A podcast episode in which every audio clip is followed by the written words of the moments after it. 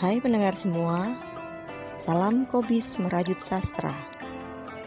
Pada Ramadan 2022 kali ini, Kobis Merajut Sastra akan menemani kalian dengan rangkaian cerpen selama sebulan penuh. Setiap cerpen akan dibuat berseri dalam 2 sampai 3 bagian.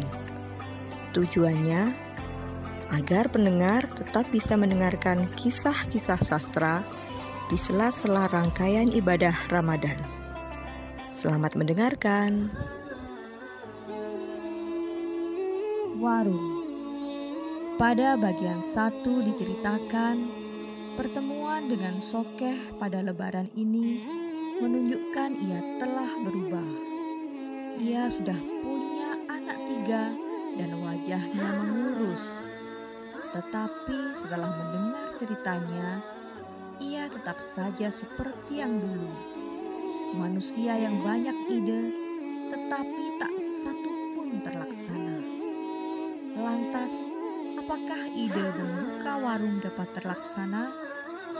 Ikuti cerita selanjutnya.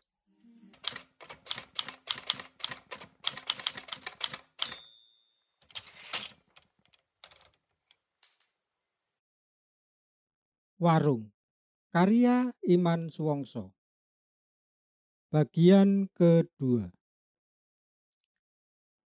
Sokeh memang masih begitu.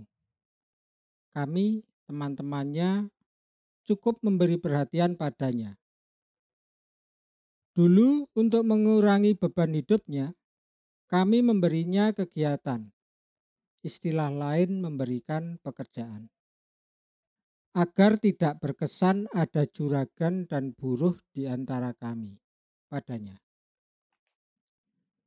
Suatu saat di antara kami mendapat kepercayaan untuk menerbitkan majalah kantor yang didistribusikan kepada jaringannya.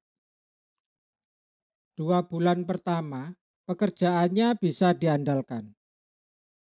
Pada bulan ketiga, Teman yang mendapat kepercayaan itu dipanggil ke kantor yang menerbitkan majalah tersebut. Kepala kantor menyodorkan surat penghentian kerjasama penerbitan majalah. Kepala kantor itu menjelaskan kalau hasil penerbitannya buruk dan deadline-nya jauh melampaui yang ditentukan. Teman kami tidak bisa berkata apa-apa. Dalam hatinya beraduk antara menyesal dan bersyukur.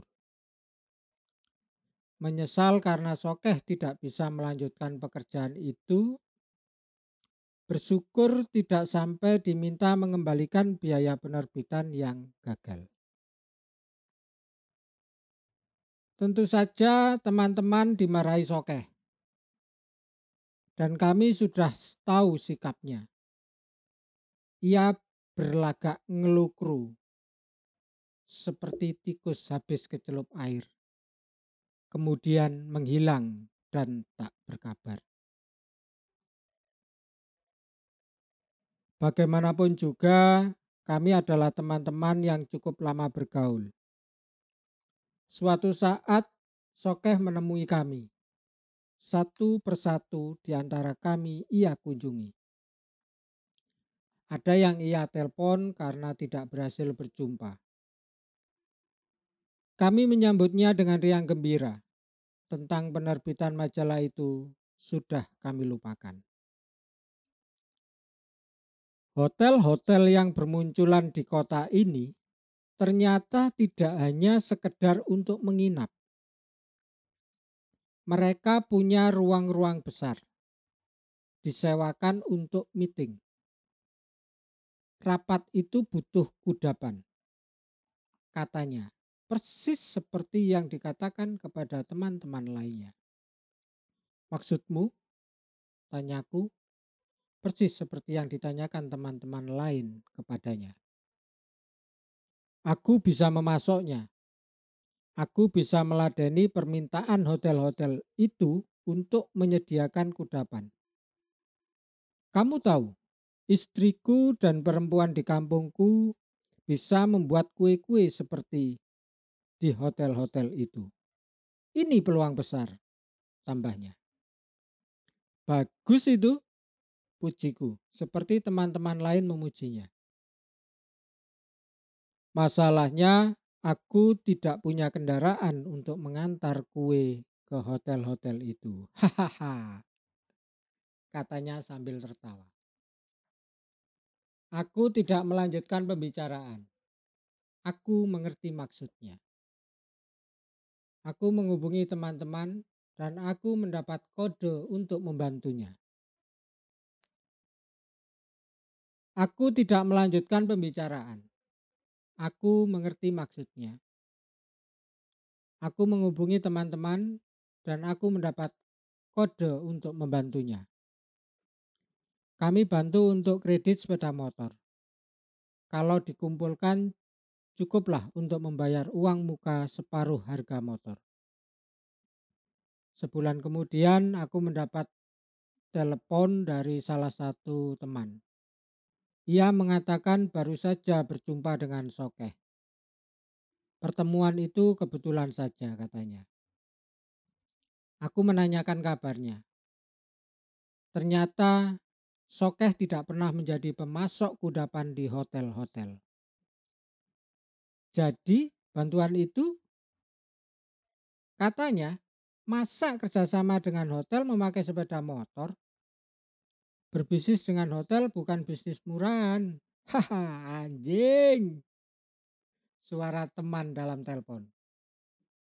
Kami tertawa tapi kami juga gregetan. Cerita tentang Sokeh itu hanya beberapa saja yang aku ingat. Aku kira ia masih seperti yang dulu. Ia punya banyak ide yang bagus. Tetapi apakah bisa hidup hanya ditopang dengan mimpi? Idenya tentang warung waktu datang lebaran tempo hari 100% menarik dan dapat dijalankan. Tetapi 200% sokeh tak akan menjalankan. Jadi aku sepakat dengan istriku akan buka warung di kawasan pabrik yang tidak jauh dari rumah kami. Rasanya memang ajaib. Warung itu dapat dibuka seminggu setelah pabrik-pabrik sudah mulai bekerja. Istriku memperkerjakan beberapa orang perempuan. Ia sementara menjadi kasir. Selama seminggu warung itu ramai dikunjungi pekerja-pekerja pabrik. Entah karena masakannya enak, harganya yang lebih murah, atau karena yang lain.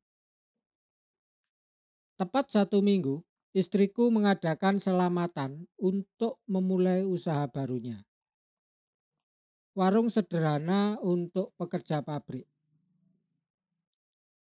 Aku mengabari teman-temanku lewat media sosial. Karena mereka sedang sibuk di luar kota, jadi tidak ada yang datang. Di tengah-tengah kenduri selamatan warung, ada yang memanggilku. Aku agak terkejut karena mengenal suaranya. Sokeh, dia datang. Aku tidak mengundangnya. Bas, kamu curang. Diam-diam kamu mencuri ideku, katanya dengan kedus. Aku tidak mau ribut. Tamu-tamu masih mengikuti prosesi selamatan di dalamnya. Aku tarik sokeh ke sebelah warung. Tiba-tiba dari balik punggungku terdengar suara istri. Tiba-tiba dari balik punggungku terdengar suara istri. Sokeh. Orang itu tidak bisa hidup hanya dengan ide. Apalagi idemu itu tak laku dijual, apalagi dicuri. Orang bikin warung, apalagi bikin pesawat, hanya bisa dijalankan dengan kerja keras. Tanpa itu, aku menghentikan terjangan istriku dengan menutup mulutnya dengan telunjukku. Soke hanya memandang nanar pada wajah istriku kemudian balik kanan, menelusuri jalanan depan pabrik yang menyerupai lorong.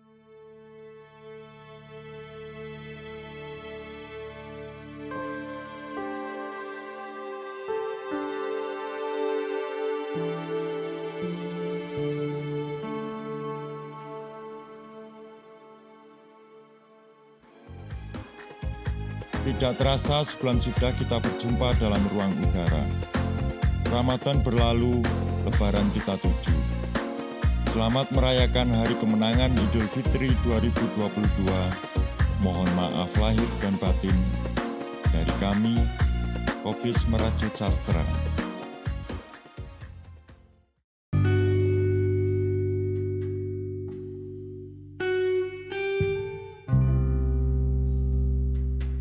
Hai kawan-kawan, era digital telah berkembang pesat, mengisi seluruh sudut kehidupan kita.